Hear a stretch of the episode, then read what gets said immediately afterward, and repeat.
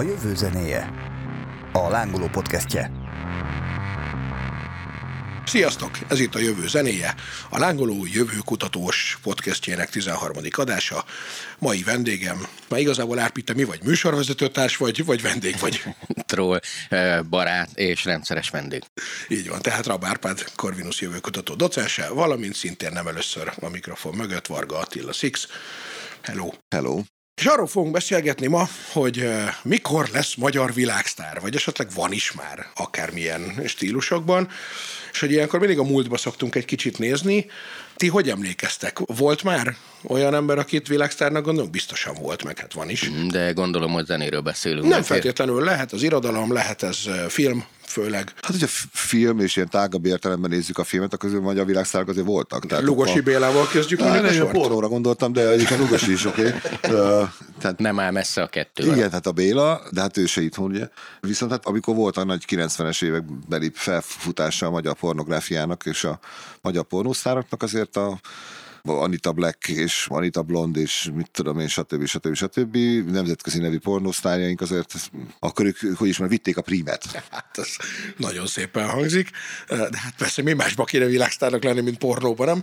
Hát azért a tudós világnak is megvannak a magyar csillagai, azért egy időben, főleg az USA-ban a kivándorolt magyar tudósok egy olyan krémet képviseltek, hogy már meghatározó volt, de a fizikai oldalon is ugye Weissmuller Jancsi, Johnny Weissmuller, mint Tarzan, akinek ugye fölülmúlhatatlan képessége volt, hogy bármeddig tudott víz alatt maradni, azért átírták a címet, szegény krokodil, azt nagyon szenvedett, szóval szerintem ilyen értelemben a térképen jelen vagyunk, meg innovációkban is. Más kérdés, hogy ők úgy voltak-e világsztárok, hogy magyar, vagy úgy, hogy igen, valami fura helyről jön. Igen, pont ezt akartam kérdezni, hiszen a rendezők is ott voltak ugye nyilván Hollywoodban, nem csak Lugosi Béla, meg a tudósok, de hogy hát ők igazából mennyire számíthattak vajon magyarnak? Hát vagy mondjuk a stúdió alapítók, ugye, mert azért a nagy amerikai stúdiók alapítói is Magyarországra kivándorolt, zsidó származású, de magyar állampolgárok voltak, akik aztán utána asszimilálódtak odakint, és utána a magyar gyökereiket amennyire lehetett elvágták valahol egyébként érthető módon azok után, mi történt velük. És ezt azért ma már nem emlegeti senki az államgyárba, hogy úgy egyébként ezt magyarok csinálták, de hát azt is mi csináltuk valahol. Hát meg Rubik, hogyha most mit érted, de ő is úgy lett, hogy itthon nem nagyon foglalkoztak ezzel a Ernő, hagyjál már ezzel a színes kockával. De hogy ő egyébként... Nem, valami normális dolog költ. Tényleg most ezért ülsz otthon, de az meg, és ne szórakozzál. Annak hogy volt a sztoria? Hogy ő itthon élt, akkor egyébként csak a szabadalmat adta el külföldre? Vagy azt hiszem, hogy itthon próbálkozott volna vele, és ő itthon akarta tartani, tehát ő a végsőkig itthon akarta tartani, csak amikor már tényleg mindenki elhajtott, akkor hát jó, akkor hát, ha valaki erre lecsap, a többit meg tudjuk. Igen, hát ugye a legutolsó példánk meg talán lehet Karikó Katalin, aki szintén hasonló karriert járt be, csak hát ő, igen, szóval ugyanez, hogy ő sem itthon. Nem. Hát akkor ez a tudós réteg a Manhattan projektben is, ugye adatomba elkészítésében, stb. Tényleg nagyon sokan vettek részt, akkor tudták, hogy magyarok, volt is egy ilyen szólás, hogy hát a magyarok ezek tényleg annyira okosak, hogy biztos valami UFO faj. Igen, bár a rossz nyelvek szerint ezt azért mondták, mert nem értették a nyelvet, tehát hogy ez a milyen nyelven ezek karattyolnak, az csak a Marsról jöhetett. Hát, vagy nem értették meg, olyan okosak voltak. De nyilván persze, tehát, hogy azért Johnny Weissmuller sem a Shakespeare angolságával győzött, de az így összegdőleg azért nagyon sok világhírű, vagy nagy karriert bejárt magyar van a világban. Hogyha visszakanyarodunk a pornóra, és nem a pornó miatt, hanem mint szubkultúra vesszük ezt a dolgot, akkor mennyire mondhatjuk, mert én azt gondolom, hogy egyébként adott szubkultúrákban azért bőségesen vannak olyan magyar világsztárok, akik egyébként magyarként magyar világsztárok, tehát nem kell hozzá elköltözni. Hogyha mondjuk a zenében kezdünk el gondolkodni, akkor ott Lajkó Félixtől a muzsikáson át az egyik oldalon, a másik oldalon ugye Csihar Attila, a Mayhem, Tormentor és a többi, akikről tényleg azt lehet mondani, hogy ők a saját műfajukban egyébként a világon mindenhol ismert emberek. A filmben, ez mondjuk a pornót leszámítva, ez valamennyire létezik? Hát azért Ragály Elemér igen, Szabó István igen, de mint operatőr persze. És a munkái, az örökség, amit maga után hagyott a filmművészeten, az a mai napig egy nagyon-nagyon fontos dolog, és tudják is róla is magyarként. Tehát ott azért megemlítik. Ugyanez Szabó Istvánnál már Az ő filmei nem igazán közönségfilmek voltak soha, úgyhogy ezért elég vékony réteg volt az, amit ő meg tudott olyan szempontból szólítani, hogy az az utolsó lépcső, az utolsó lépés, ami mindig úgy érzem egyébként, amikor valaki kimegy Hollywoodba Magyarországra, és próbálkozik befutni, vagy bármit is csinálni, olyan, mintha egy ilyen gárfutásnál az utolsó gát az, amikor pedig mész, és nem vagy elölt, de mint a harmadik, negyedik helyen vagy, és jól állsz, és azt mondod, hogy ez oké, és erre az utolsó gátnál olyat esel, hogy soha az életben nem szednek össze. Ez nagyon furcsa nekem, hogy például az Anton Nimród is, aki forgatott a Metallicával egy filmet, és imádták. Forgatott, megcsinálta a Predators, amit Rodriguezékkel csinált, és kultszínészekkel csinált, egy kultssorozatot. Nem is volt rossz a film, én kifejezetten szerettem is azt a Predatort. Nem azért Nimród csináltam, hanem imádom ezt az egész science fiction sorozatot. Még azokat is szeretem, amikor az emberek általában azt mondják, hogy fos. Tehát amit az Alien Predator filmeket, én imádom, szeretem meg. Örülök, azt hittem, csak nekem vannak ilyen pervert vonzódás. És Nimród csinált egy interjút, és azt mondta, hogy nagyon fura ez, hogy amikor ő kiment Hollywoodba, és az volt, hogy itthon ugyebár kontroll, meg mit tudom én, és akkor ő volt az ünnepelt rendezőzseni, hát odakint persze lófas nem tudtak róla, mit tudtak volna. És akkor úgy kezdődött, hogy akkor reklámfilmek. És azt mondja, hogy csinált, nem tudja megmondani, hogy hány reklámfilmet, de annyit, amennyit csak lehetett. És hogyha volt egy ajánlat, akkor azt megcsinálta. Akkor is, hogyha különösebben nem érdekelte, hogyha olyan volt, hogy mit tudom én, a zsenánt, vagy derogált volna. El kell menni, meg kell csinálni, mert ezzel tudod mutatni, hogy mi az, ami. És hogyha valaki meglátja, és így tudsz előrébb lépni. És azt mondja, a magyar rendezőknek a 99%-a, hogy kimegyek, egy ilyen azt mondja, hogy hát én vagyok az, aki a Pécsi Nemzetközi Fesztiválon 4 néző előtt is olyan filmet csináltam, bazd meg, hát állva tapsoltak mind a 4-en. Hát én nem fogok reklámfilmet rendezni, bazd meg. Hát akkor semmi baj, next. Tehát egy kicsit fordítva jönnek a lóvon, azt mondta a magyarok, és ebből sok probléma van. Viszont nála is ott van az, hogy az utolsó nagy lépés, hát meg volt a Predators, és aztán állunk. Nem történik semmi. Igen, hát mondjuk az is már egy nagy kérdés, hogy tulajdonképpen van-e ennek valami objektív mérőszáma, hogy mikortól lesz valaki befutott, ugye? Ezt azért olyan sokszor szokták zenébe is kérdezni, és én ilyenkor mindig csak azt tudom válaszolni, hogy hát mit jelent a befutás tulajdonképpen? Hát annyiban lehet, nem, ha nem is mérni, de ilyen definíciókat hozni, hogy amikor valakit már az adott iparágon vagy szakmán kívül is ismernek. Tehát én például nem tudom, mi az a léghajózás, de tudom, hogy ő a léghajós. Tehát akkor áttört egy buborékot, egy valamit a fejekben, ez az egyik. A másik, hogy a világ azért mi mindig ebben az angol száz, nem tudom mibe, tehát Észak-Amerika, Európa, ilyesmiben mozgunk.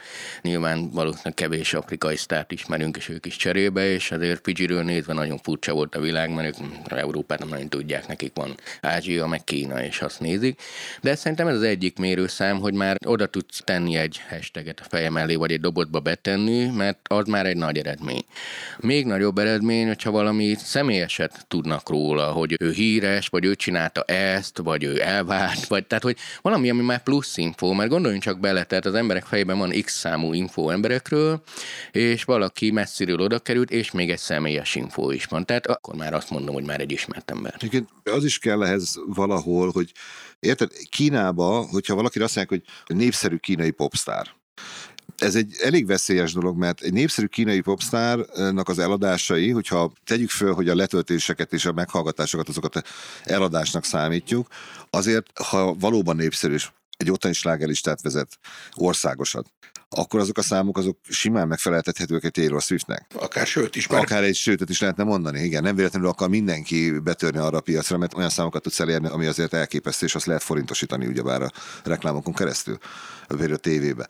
És akkor ilyenkor elgondolod, hogy és mégsem lesz ebből a kínai énekesnőből globális világsztár, és akkor miért nem lesz? Pedig ott még az is megvan, hogy bárhol mész a világon, kínai közösséggel úgy is fogsz találkozni, mert érted, az első lépcső az mindig az, hogy felkapom ott, házon belül, és aztán utána, amikor az iskolában a gyerek látja, hogy a haverjai ezt hallgatják, akkor és akkor szépen elterjed mondjuk egy ilyen szájhagyomány után. Ez egy milyen fontos információ, erre majd vissza kell térni. Igen, ez szerintem egy elég fontos dolog lehet, és a magyar közösségek is vannak, csak nem olyan számba és olyan méretben, és akkor utána meg az jön, hogy jó, de hát ő kínai, és kínaiul énekel, kínai dolgokról. Tehát igen, és azért én mit csináljak én ezzel? Nagyon gyorsan visszacsatolnék erre, ahogy mondjátok, hogy van is egyébként nekem is egy ilyen személyes sztorim, hogy egy időben, amikor sokat értünk Franciaországba koncertezni, akkor az ottani befutott relatíve nagy vezető zenekarok mindig büszkén mesélték, hogy mennek világkörüli turnéra, de hát ugye ez francia nyelvterületen megtehető úgy, hogy Franciaország, egyharmad Svájc, fél Belgium, aztán Kanada,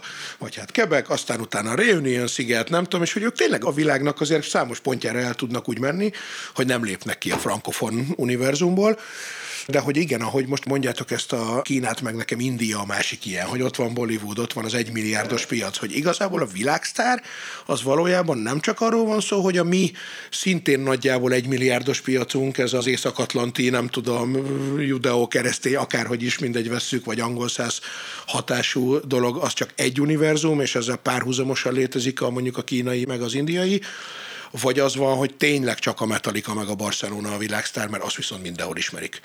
Vagy ismerik egyáltalán? Fidzsin mondjuk? Hát azért igen, vannak egymás mellett univerzumok, nem olyan sok. Tehát nincs például egy egységes afrikai kultúruniverzum, és egy olyan előadónk minden afrikai országban ugyanúgy szeretnek, nem azért, mert buták, hanem azért, mert nagyon különböznek, haragszanak egymásra, meg nincsenek olyan közös kulturális felhők. Nekünk van. Bocsánat, itt hadd vágjak azzal közben, hogy ez is milyen érdekes, hogy ugyanez Kelet-Európára is elmondható. Tehát, hogy néha voltak ilyen próbálkozások, hogy akkor először próbálj meg igazából befutni Romániában, meg Lengyelországon, meg Csehországba, és hogy az az érdekes, hogy sokkal komolyabb határok vannak a kelet-európai országok között kulturálisan, mint mondjuk egy német-magyar viszonylatban. Bocsánat, is folytasd. Igen, mert a mi nagy közös felhőnk akkor is ez a, hívjuk ilyen anglo-amerikai fehér kultúra felhő, ahol a színésznők, a szépség, a keménység, a szerelem szavai érthetőek egymásnak, és akkor vannak más nagy fejük, és az egy kínai rockstar is valószínűleg arról énekel, hogy van egy híd, már minden rockslágerben van egy híd, meg mit tudom én, de tehát, hogy nem lenne olyan távoli, csak ugye, és majd beszélünk arról, hogy lehet valaki rockstar, de végén azért az is számít, igen, hogy rezonáljon benned valamit, érdekeljen a problémája, és ugye most leegyszerűsítve kínai popstárok, mondjuk nem tudom megkülönböztetni, vagy nem tud megszólítani, nem tudom kiejteni a nevét, mivel alacsony a belépési küszöb, sok sztár van, ha már nehéz megjegyezni a nevét, miért ne gyartaknak meg tudom jegyezni a nevét. És nagyon nem mindegy az sem, hogy kiről beszélnek. Tehát sokan ugye van itt a tömeghatás, hogy azért ismerem, nem biztos, hogy szeretem, de tudom, hogy ő az, aki. Lehet, hogy ugyanúgy világsztár attól, hogy én azt mondom rá, hogy ő rossz. De attól még ismerem. De nincs ilyen sok ilyen univerzum. Van ez az indiai, van ez az ázsiai, ami inkább főleg a kínai piac, van ez az anglo-amerikai, és utána vannak ilyen kicsit horizontálisabbak, hogy a spanyol ajkú univerzum elég jelentős az interneten, és nem szoktunk tudomást venni, de nincs végtelen számú. Viszont az az amerikai, mondjuk úgy, hogy tömegkultúrának azért az a hatása megvan, hogy előbb ismerik Fidzsin az amerikai világsztárt, mint egy ázsiai világsztárt Amerikában. Indiáról te mit tudsz, Six? A Bollywoodról és a... Nagy ország, sok ember van, Ganges.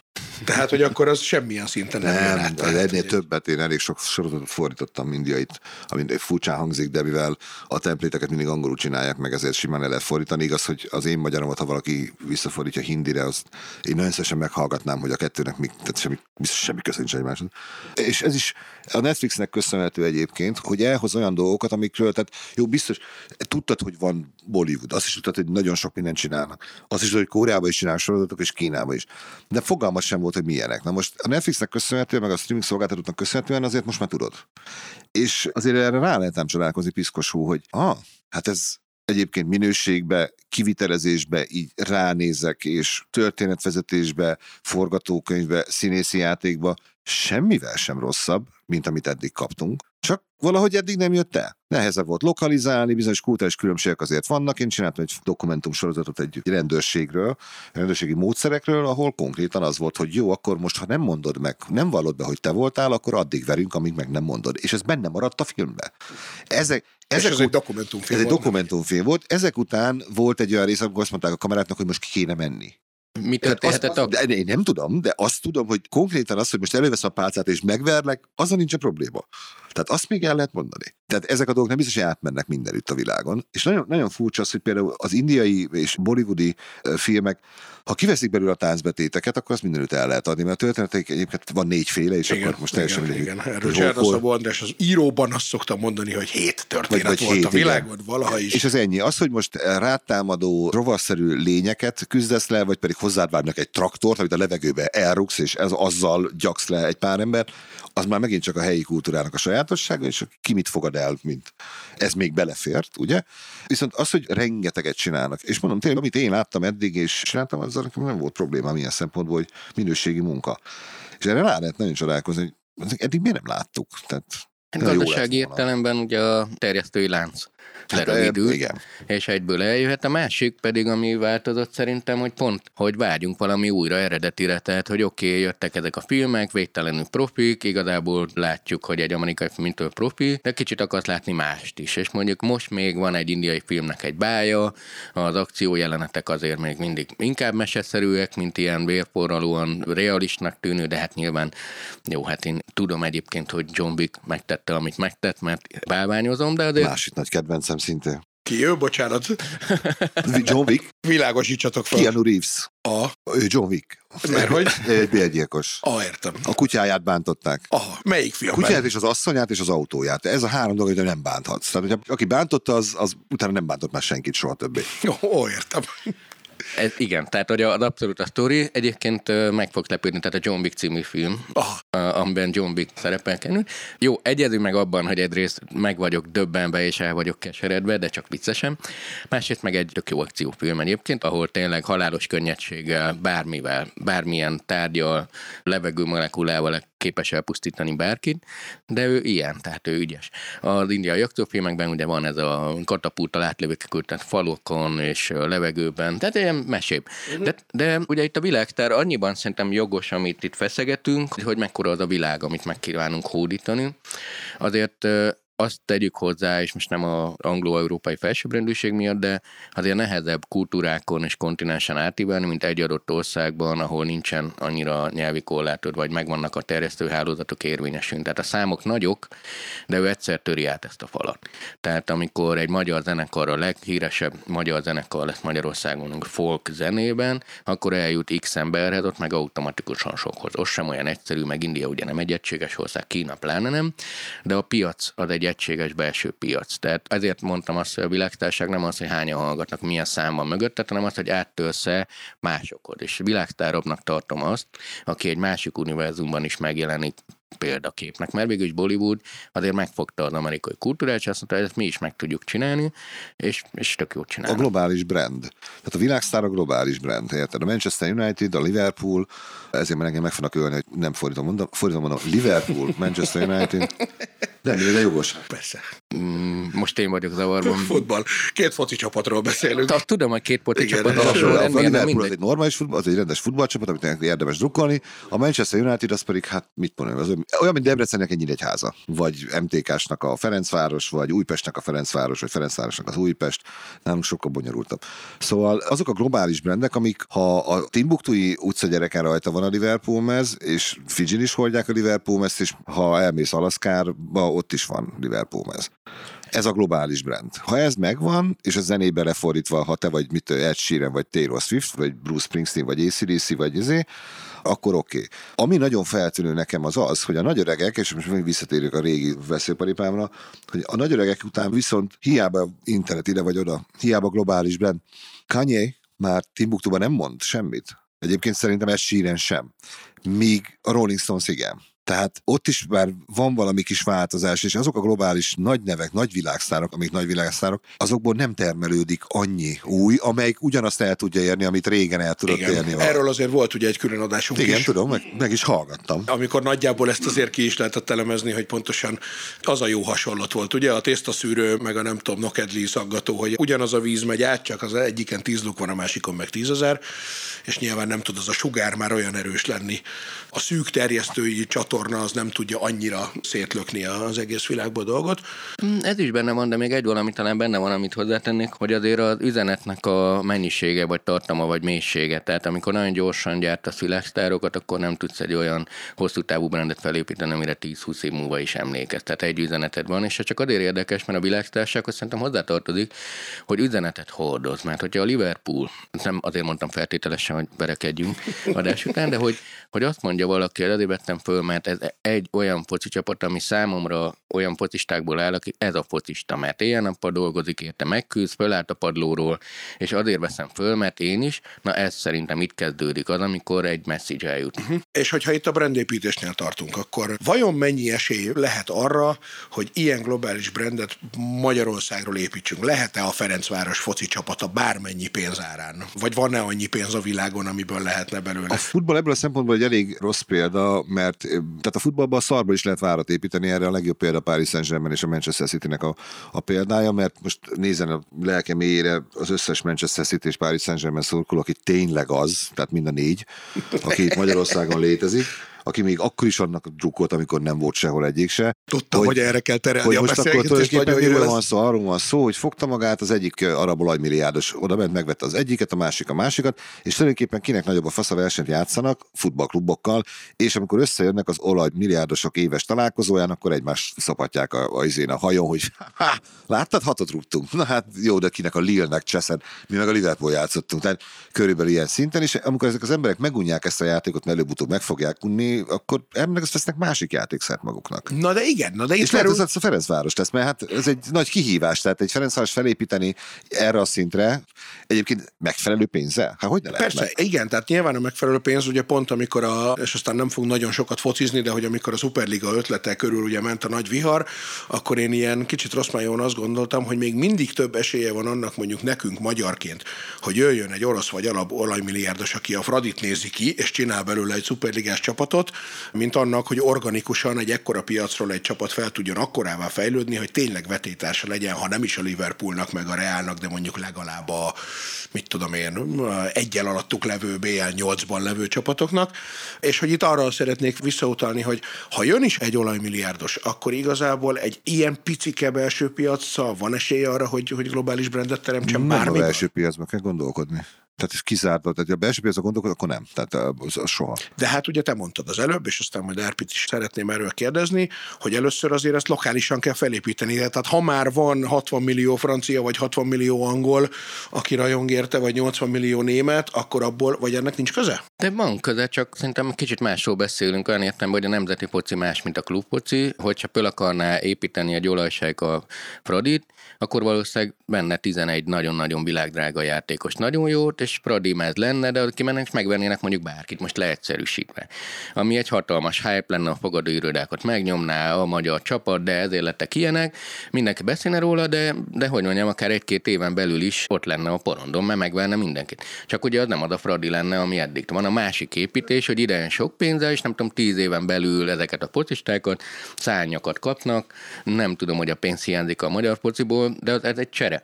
De pont azzal, amit az előbb mondtál, hogy akkor az a Pradi, az nem ez a Pradi, az csak egy érdekesség lesz a színport, hogy de most abban ne is menjünk be, egyébként ez a Fradi se az a Fradi, ha már úgy veszük, hiszen ebben is 11 külföldi, de ez nem érdekes, tehát hogy most tényleg nem a magyar fociról és a pénzről akarnék ebben beszélni, hanem hogy bármilyen, akár művészeti ágban vagy sportban, az, hogy tud-e mondjuk például reális üzleti befektetés lenni az, hogy tényleg csak ezzel a módszerrel, tehát az oké, hogy mindegyikhez meg kell venni valami nagyon drága befektetést, meg kell tenni.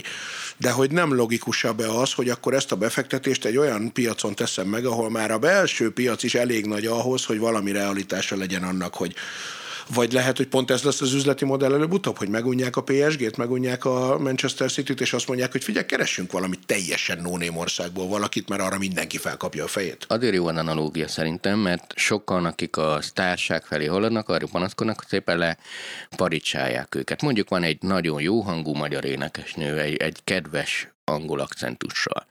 Ha kitör a világsztárság felé, akkor meg fogják csinálni. Nem ő fogja kitalálni a frizuráját, bármi, és egy idő után nem tudom, hogy ő az a kedves magyar lánya, hanem inkább egy termék lesz, akinek lehet, hogy ezt az egy funkcióját meghatározzák, hogy ez a kis kedves szaktesz is viszont maradjon meg, mert ez szexi, meg a kis háttértörténetet, hogy nem tudom, egy olyan országból származol, amit a feláldozhatókban általában felszoktak robbantani, és akkor ha ez egy érték, és inkább ez szerintem az, hogy ez nem üzleti érték, szerintem egy kis országból jöttél, hogyha most a piacot nézzük zenében.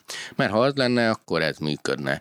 Mint ahogy mégis a pornóiparban érték, hogy egy kis faluból jössz, és most szálltál le a buszról, de az is csak egy egyszer használható sztori. Szóval szerintem inkább ez a kérdés, hogy üzleti befektetésnek az az üzenet, hogy a Pradi most végver mindenkit és megbólintja az egyensúlyt, ére annyit, mint hogy amúgy Nyugat-Európában, ahol nem tudom, jobb adózások, vagy igen, már megvan egy valami. Abszolút. Egyébként, hát hogyha zenére gondolunk, akkor erre egész konkrét példát is tudunk mondani, hiszen van például olyan magyar világsztár, akit ma úgy hívnak, hogy Bátori Zoltán, ő ugye a Five Finger Death Punch nevű amerikai rock metal zenekarnak a gitárosa, akik itthon is az arénában játszanak, de kint is arénákban játszanak, tehát az tényleg egy világszinten befutott zenekar, de hát pontosan, ahogy elmondtad, remélem, hogy nagy titkokat nem lövök le, meg ő se sértődik meg, bár valószínűleg nem fogja hallani, de hát ő ugye eredetileg Garamszegi Zoltán, eredetileg pont 10 évvel korábban született, mint a Wikipédiáján van, eredetileg blablabla, bla, bla, és hát, hogy ő neki egy teljes identitást kellett ahhoz cserélnie,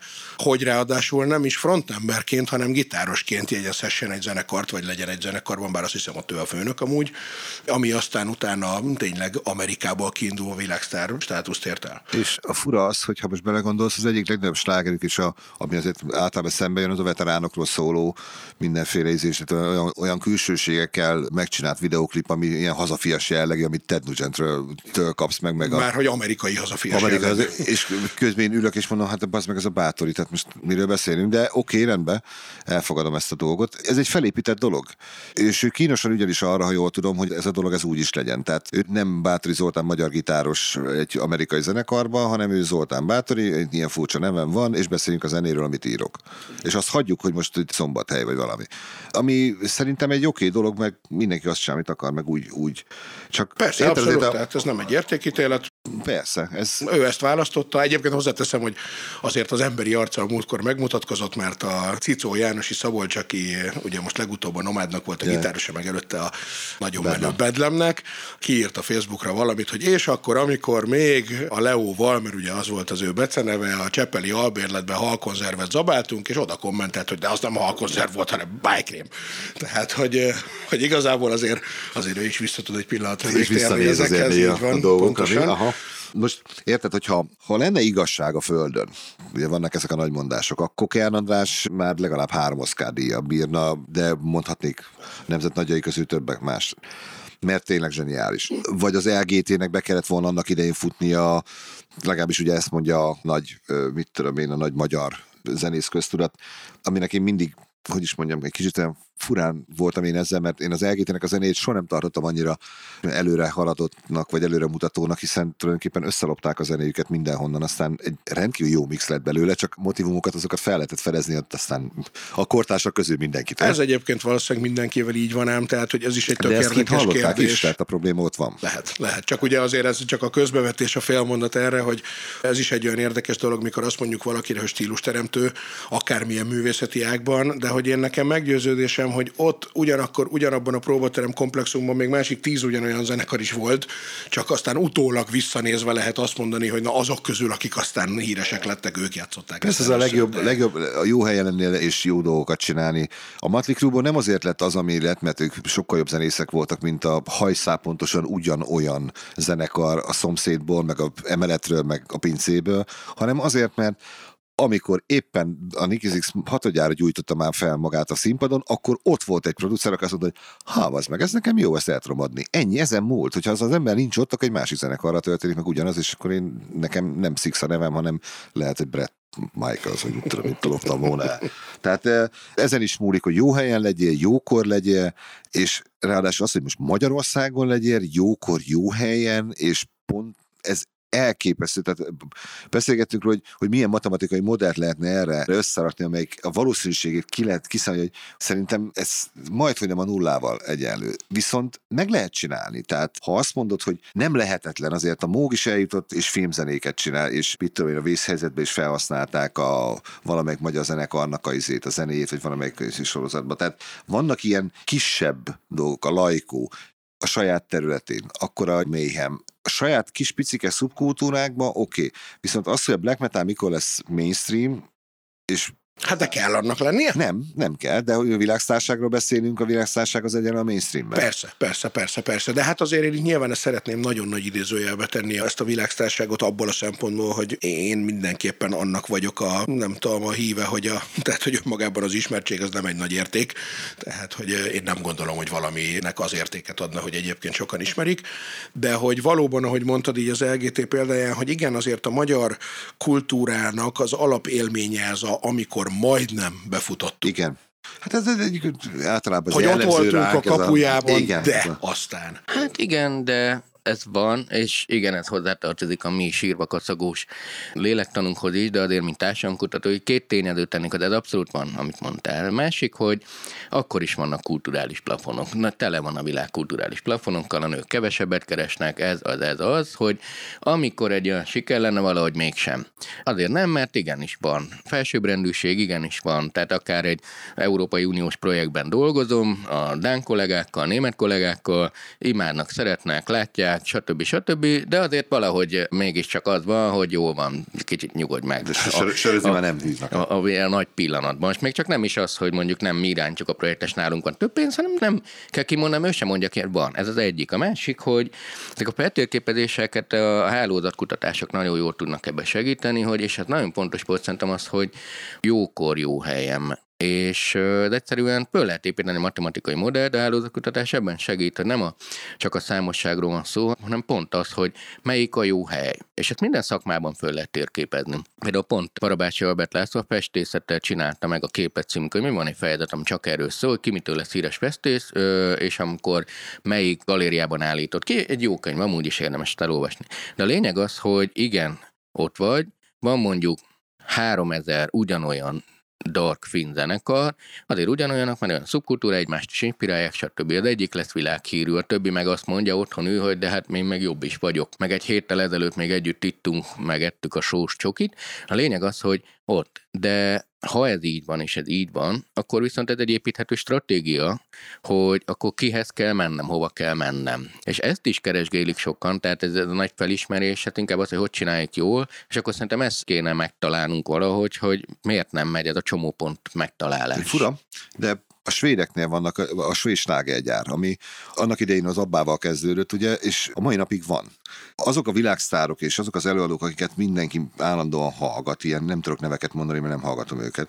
Tehát mindenkiben én nem vagyok. Jó, én megálltam a Motorheadben. Régebről én is tudok. Ace of Base például, ez milyen jó kis svéd popzenekar volt meg. De most nem ez az, hogy nem svédekről van szó, hanem amerikaiakról van szó most már, akik ezekkel a svéd producerekkel és ezekkel a svéd, ezt nem is tudom, zene, ezek iparosok.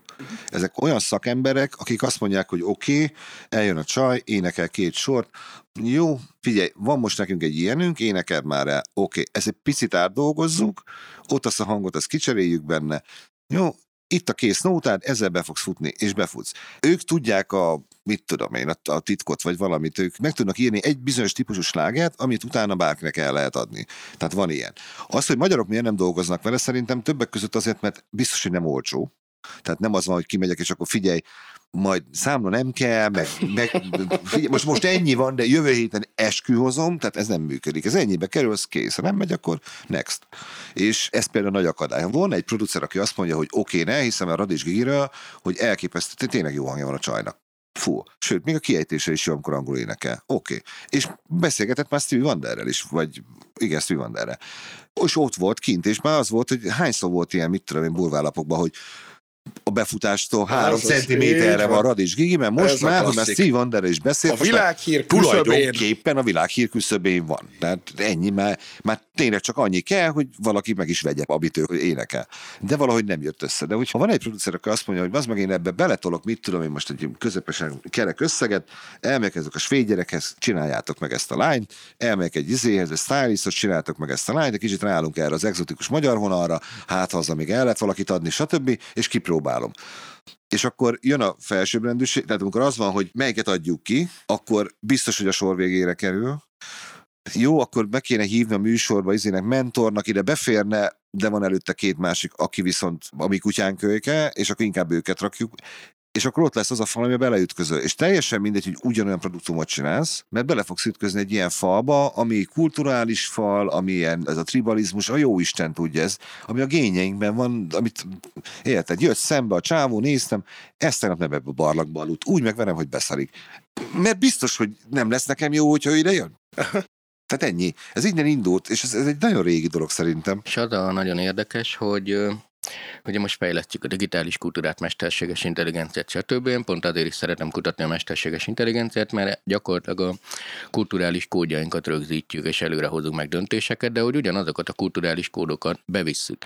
Nagyon sok sztorit lehetne mesélni, de most csak egy jut eszembe, amikor ilyen egészségügyi robot, amerikai egészségügyot már elég sok működik, és nagyon sok színesbőrű panaszkodott, hogy ő neki nagyon fáj, nem írtak fel neki elég gyógyszert. És akkor kicsit úgy ráültek, stb. És kiderült, hogy a fájdalomérzékelő algoritmus, hát még egy 1800-as évekbeli statisztikán alapszik, ahol fehér férfiakra, és akkor ezt javítani kéne. De társadalomtudós azt is hozzátesz, hogy igen, de ott a színesbőrűek azt érzékelik, hogy ők el vannak hanyagolva, ezért megszokták, hogy azonnal reklamálnak nagyobb hangon, hogy legalább ugyanazt megkapják, amit amúgy a fehérek megkapnak.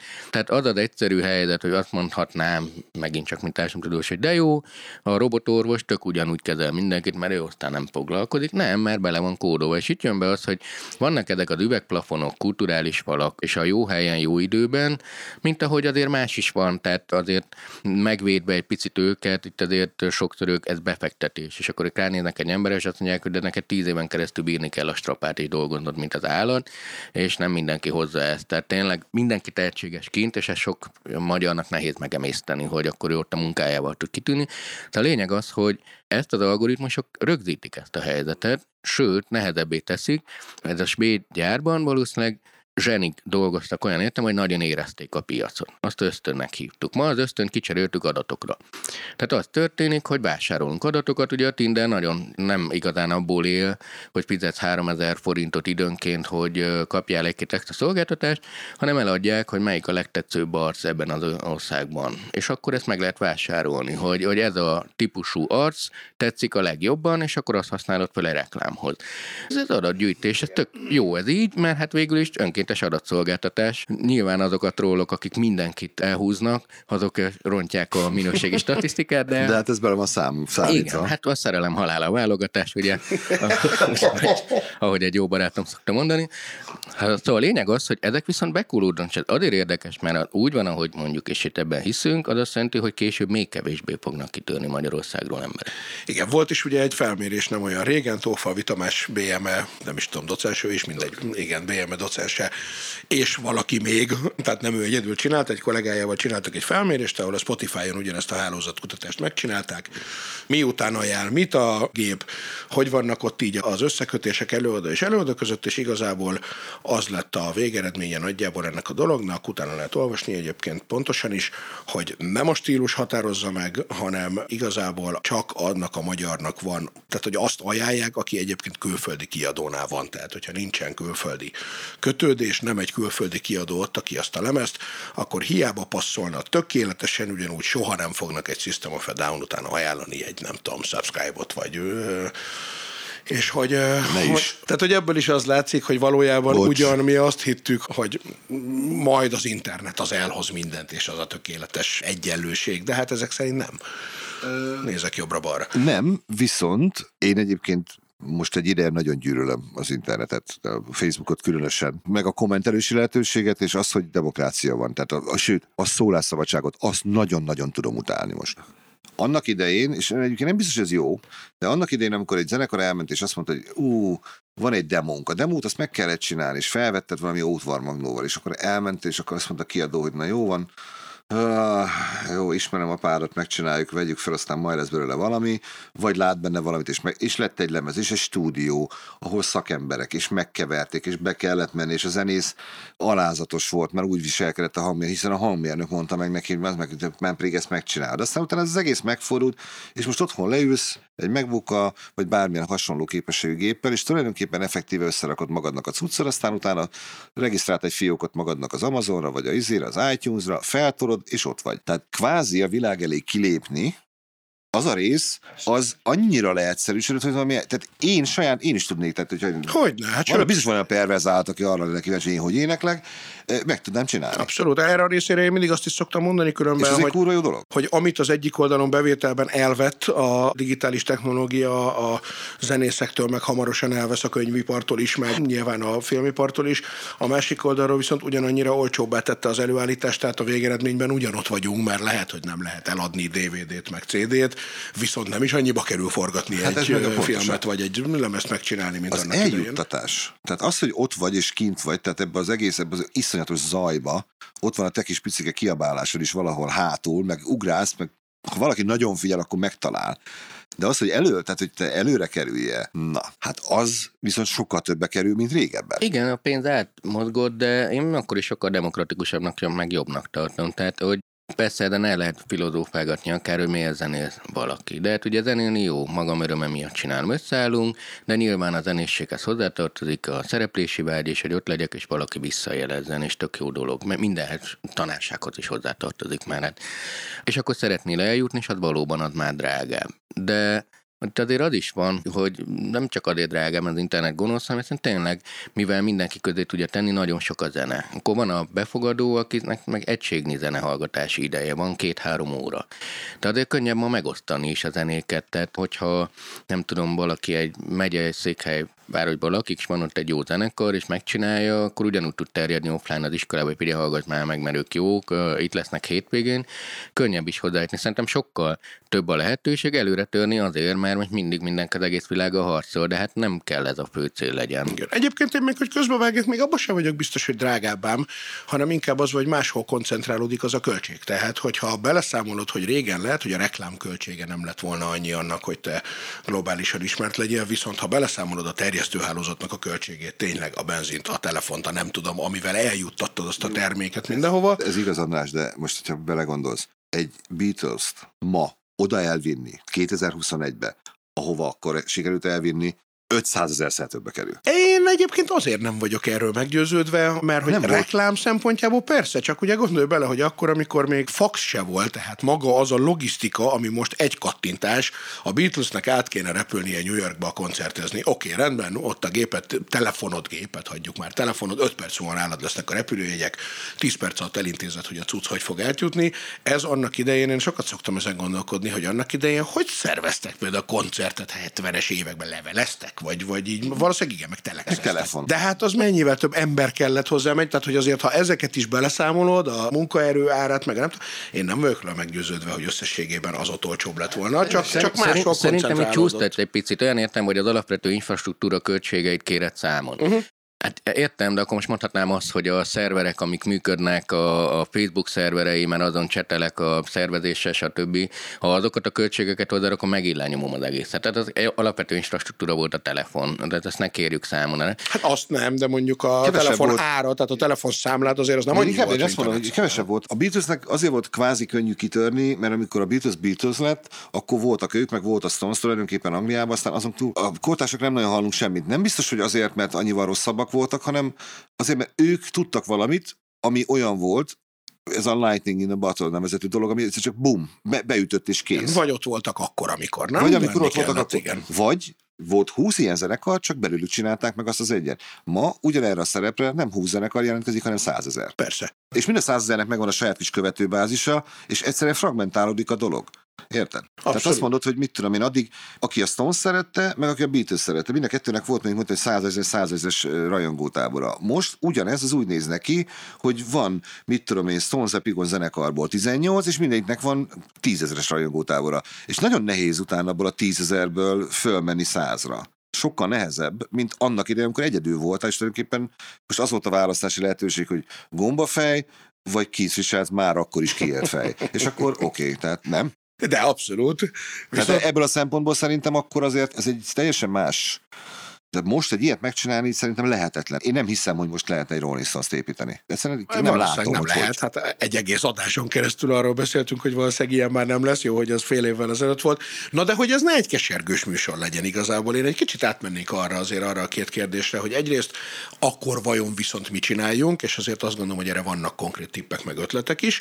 Másrészt pedig ugye azért, amiről szintén volt egy különböző, hogy egyáltalán érdemes ezt reklamálni, érdemes ezt várni. Olyan nagyon jó lenne az, hogyha egyébként ez úgy sikerülne, és hogy akkor itt elő lehet ráncigálni a általatok is elmondott példákat, hogy terméknek lenni az vajon olyan nagyon jó, de ebben most nem menjünk bele, mert erről volt már egy adásunk, de hogy egyáltalán érdemes-e azt reklamálni, vagy arról álmodozni, hogy valakinek tényleg Taylor Swiftnek kell lennie, vagy Ed Sheerannek. Hát én szerintem ez nem kesergős műsor, és azon mosolyogtam, hogy ezért jó, és ez a világsztárság, hogy belőlünk is érzelmeket és élményeket vált ki, és ahogy beszélünk, és ahogy mondjuk, hogy Liverpool, meg mondjuk, hogy inkább Padán vagy bármi, akkor abban csengott valami, ami megszólított bennünk érzelmeket, és most is kivált, és kb. Erről beszélünk. Uh-huh. Igen, én szerintem abszolút vannak receptek, és itt pontos az, hogy igen, hogy én megcsinálom, fölveszem, kiteszem, mindent meg tudok csinálni, ez egy szuper dolog, de azt látni kell, hogy ezek profi iparágak, és ez kicsit olyan, mint a magyar startup kultúra, hogy nagyon sok embernek van egy magyar startup kultúra, hogy úgy néz ki, hogy van egy ötletem, nem mondom el soha. Az 10-ből 8. Ő mind gazdag lesz. Akkor van 2, aki azt mondja, hogy ú, de jó, megcsinálom, és a 2 haverjával kezdi el. De nincs rá nagyon nagy matematikai eső, pont a nagyon jó programozó a haverja, meg a jó jogász. Tehát, hogy csapatot kell építeni. A lényeg az, hogy ma például kitörni, azért ezt jól csinálni, hogy akár hálózatkutatásra végigmenni, akár a jó kiadót megtenni, a jó rendezvényre elmenni. Tehát ezek az okosan csinálni, ezt eddig is lehetett tudni, de az okosan most nem a jó magyar értelemben, vagy balkáni értelemben, hanem hogy ez egy kőkemény munka, ami egy teljes embert kíván. És viszont nagyon kevés az a kezdő magyar zenész, vagy bárki, azt mondja, hogy nagyon sok pénzt fizetek valakinek, aki nem fog tudni garantálni semmit, mert a harc továbbra is nagy. Tehát szerintem lehet csinálni, tudjuk is, hogy hogy kell csinálni, és egyébként tök jók is vagyunk benne, és pont ott kezdtük az egészet, hogy mennyi magyar világsztár van amúgy, és milyen változatos szférákban, a tudósoktól a pornóiparon át egészen a Pápua Új-Guineán is volt magyar király. Szóval a lényeg az, hogy sokkal jelentőségteljesebbek vagyunk a világon, mint az ország méret indokolja. Tehát lehet jól csinálni, és a második kérdésre 2 válasz van. Lehet jól csinálni, csak kérdése megéri azt a pénzt. És kinek éri meg ezt a pénzt? Hogyha érzelmileg megéri ezt a pénzt, hogy ő termék lesz és sztár lesz, akkor persze csinálni kell, de akkor mellé kell tenni a pénzt. A pénz alatt értem most azt, hogy embereket veszel meg, akik az idejüket beleteszik. És a másik azért azt is látni kell, hogy nagyon sokszor ilyen kis sztorikon múlik még mindig, amik azokon a nagyon sok ilyen élettörténetet olvasgatva, vagy az én iparágaimat látva, azért voltak utolsó pillanatos megtorpanások, vagy mégsem.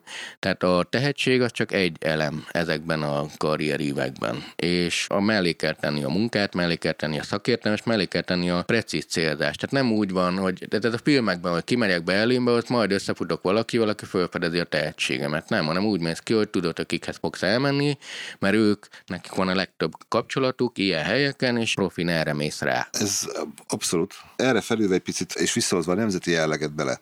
Izrael nagyon jó példa, a tévéről, most átulunk a tévére egy picit, hogyha nem gáz, ahol, tehát egy kis országról van szó. Ráadásul elég jellegzetes kultúrával bíró. Minden országnak jellegzetes a kultúrája, de van, akinek jellegzetesek. Azok a sorozatok, amik Izraelbe otthon nagy sikert aratnak, és tényleg ilyen hazai piacra gyártott sorozatok, és műsorok, nem csak sorozat, hanem mondjuk reality műsorok, vagy tehetségkutatók, azok külföldön nem biztos, hogy mind működnek. Hogyha egy picit tekernek rajta, és ahogy tekertek is, és csináltak ilyen gyártó, ilyen kreatív stúdiókat és írószobákat, ahol az volt, hogy oké, ez egy jó sztori, egy picit alakítsunk rajta ahhoz, hogy ezt el lehessen adni a világon bárhova. Ugye, és ahogy mondjuk közben... Például a Terápia volt. Például a Terápia, ugye? Például a Homeland, például... Ja, a Homeland is tényleg ott igen, is. Igen, akkor van tehetségkutatók, énekes 2 is, most az a baj, hogy égés nem jut eszembe, hogy melyik az a 2, a 43 000-ből, amiből világszenzáció lett, és minden évben az FR című sorozat, ami egy zseniális alapötletre épül, egy nő és egy férfi szemszögéből is megmutatják ugyanazt a történetet, egy szerelmi történetet. És az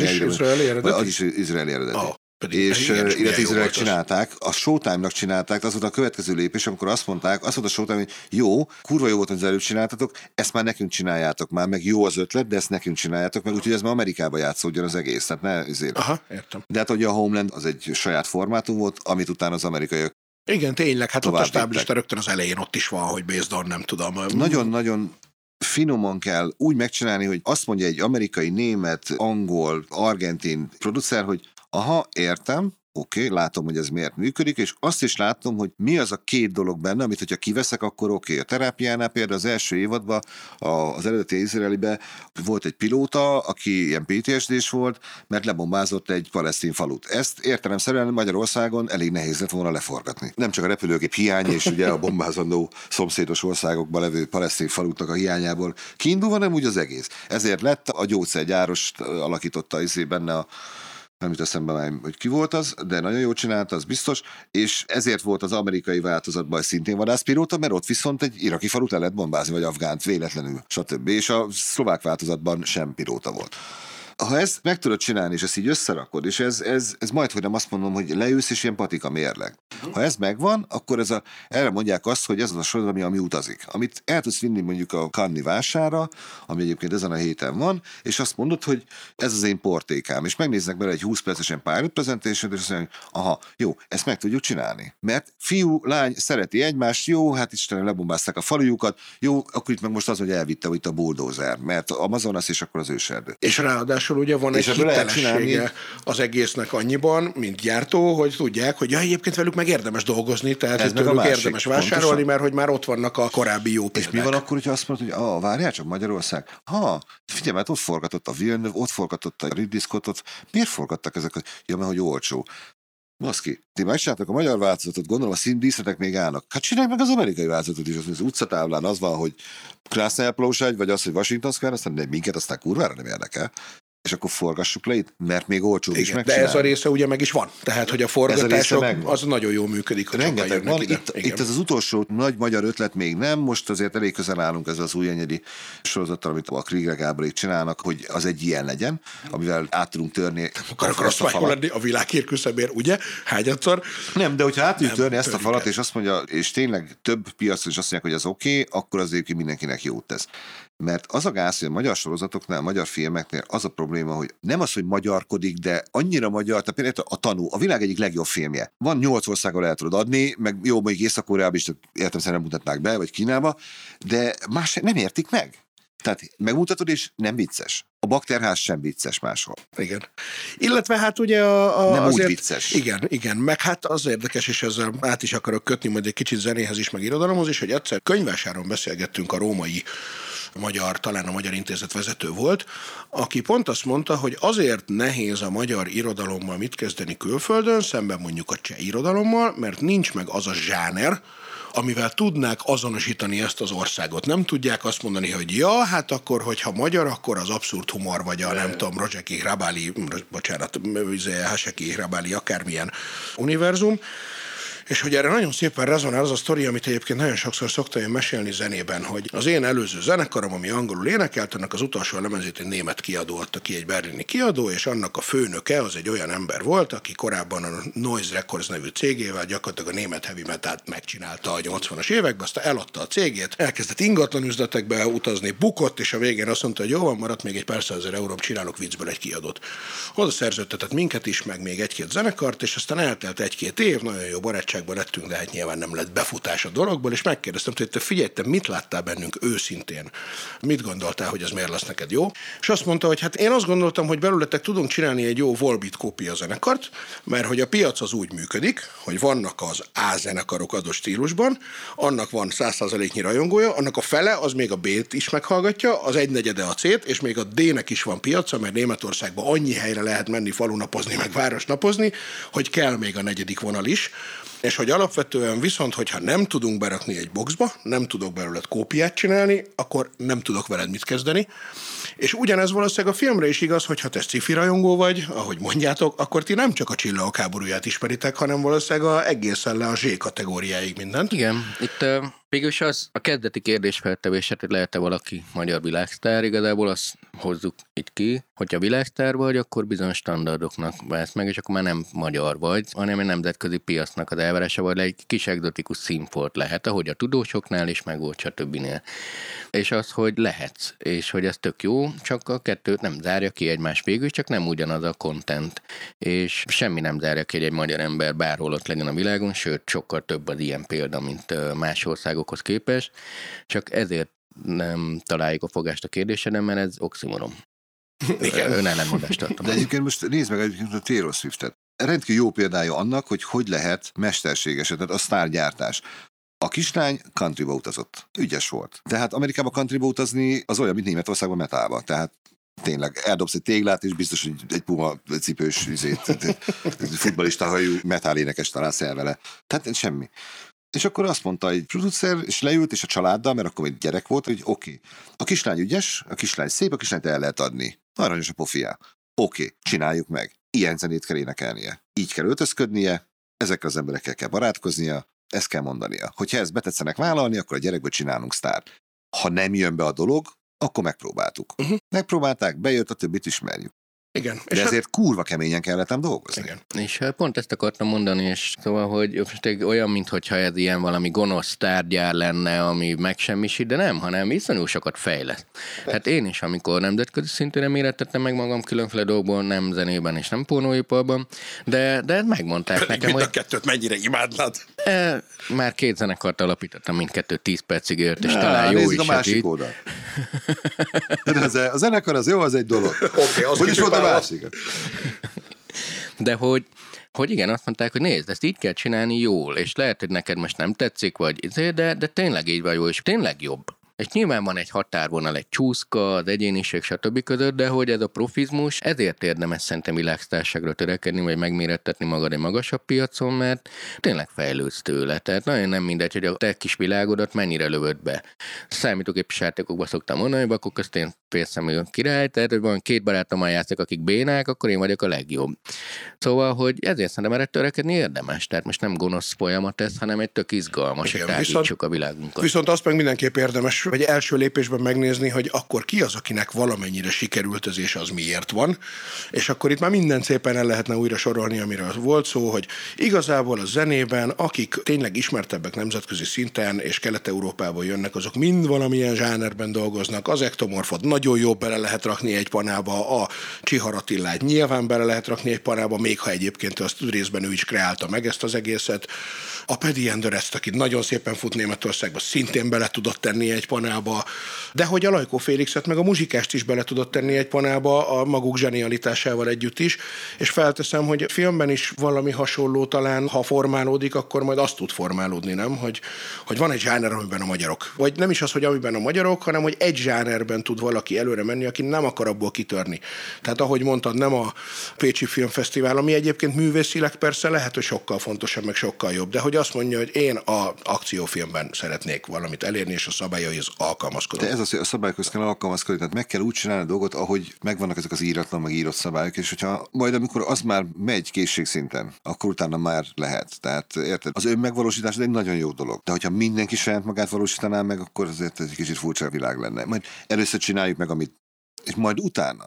Tehát ez nagyon fura egyébként, hogy bizonyos szakmai szabályoknak meg kell felelni. Amikor volt a Király Viktor az amerikai Voice-ba, és a dobos, aki abban a zenekarban, úgy hívják, hogy house band egyébként a zenekart, ami egy vicc, ugyebár, mert az a house bandnek hívják azt a zenekart, ami egy kocsmába vagy egy étteremben, aki ott zenél mindig, ez amit tudom én... Rezidens zenekar, igen. És a house bandnek a dobosa, Nate Nortonnak én nagy rajongója vagyok, és ráírtam, tényleg ilyen izéből, hogy mondom, ez meg úgyse fogsz válaszolni, de azért rádírok Instán, hogy stb., hogy tudunk-e beszélni izéről a Viktorról. Persze, izé, visszajött, én volt a legjobban meglepve.